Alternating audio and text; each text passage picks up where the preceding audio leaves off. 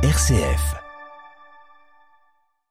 Il a fallu la douloureuse expérience de la pandémie pour retrouver le sens de la visite. Et pourtant, la fonction de la visite, comme manifestation de l'attention, de l'affection portée à autrui, de la compassion pour les plus vulnérables, accompagne la spiritualité humaine depuis la nuit des temps. La visite est une rencontre, elle est plus qu'une rencontre. Elle exprime le désir, le souhait, le besoin, le devoir de se mettre en marche vers autrui, de s'approcher de lui, d'être admis auprès de lui, d'être accueilli par lui, de manifester sa présence, de proposer son aide.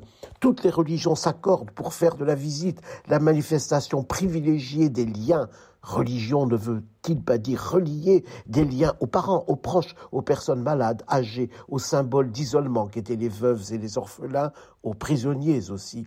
Le Nouveau Testament a même fait de la compassion et de la visite, unis dans la même péricope de l'évangile de Matthieu, une manifestation théandrique, c'est-à-dire à la fois divine et humaine, dès lors que le Christ lui-même s'identifie à l'affamé, à l'assoiffé, aux malades, aux prisonniers, et présent en chacun d'eux, dit J'ai eu faim et vous m'avez donné à manger, malade et vous m'avez visité.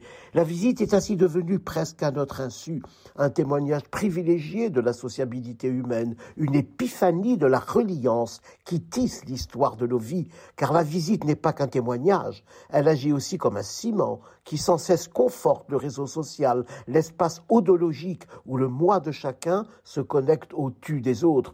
On visite ainsi ses parents, âgés ou malades, comme on visite des amis, des proches, des personnes isolées, des étrangers dont on s'approche pour en faire des proches.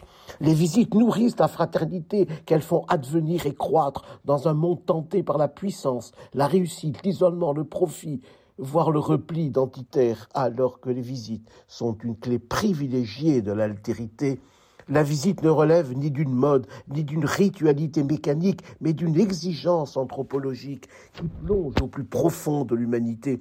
Parce qu'elle est une manifestation de la sociabilité humaine, elle est nécessaire aux besoins d'appartenance de tout être humain, comme à tout ce qui émane de cette appartenance. Le sentiment de sécurité, la protection, l'apaisement qu'il induit face à l'adversité face aux épreuves de la vie, mais l'acte de reliance qu'est la visite est aussi nécessaire à l'entretien de ce besoin d'appartenance, à son développement, à son ouverture au monde, avec ses malheurs et aussi ses moments heureux. Le besoin d'appartenance se nourrit de ce sentiment complexe que l'on peut appeler amour, charité, affection, tendresse. À tous les niveaux, pendant la crise sanitaire, on a cru que l'on pouvait réguler les visites, imposer leurs modalités, sans prendre en compte les besoins de chacun et sans prendre conscience de la fonction de la visite dans la vie sociale. Il s'en est suivi de grandes souffrances dont il faut aujourd'hui tirer les leçons pour le présent et pour l'avenir. Les institutions sanitaires et médico-sociales dotées de ce pouvoir de police intrusive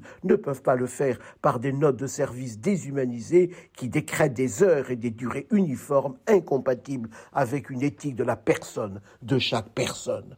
Mais la visite a aussi sa réalité spatiale. Une visite n'est une visite que si la présence des personnes, celle qui visite, celle qui reçoit, s'inscrit dans l'espace extra-personnel proche, celui où l'on peut se voir, mais aussi se toucher et respirer la présence réciproque dans un lieu qui n'a pas à être livré à l'intrusion de surveillance. Les visites mutilées de la pandémie, imposées à deux mètres de distance, dans l'espace extra-personnel lointain, celui que la main ne peut atteindre n'étaient pas des visites, mais de vagues entrevues, avec des regards qui se cherchaient derrière des masques opaques, des voix brouillées par la distance. Elles ont généré bien des frustrations et bien d'inutiles souffrances.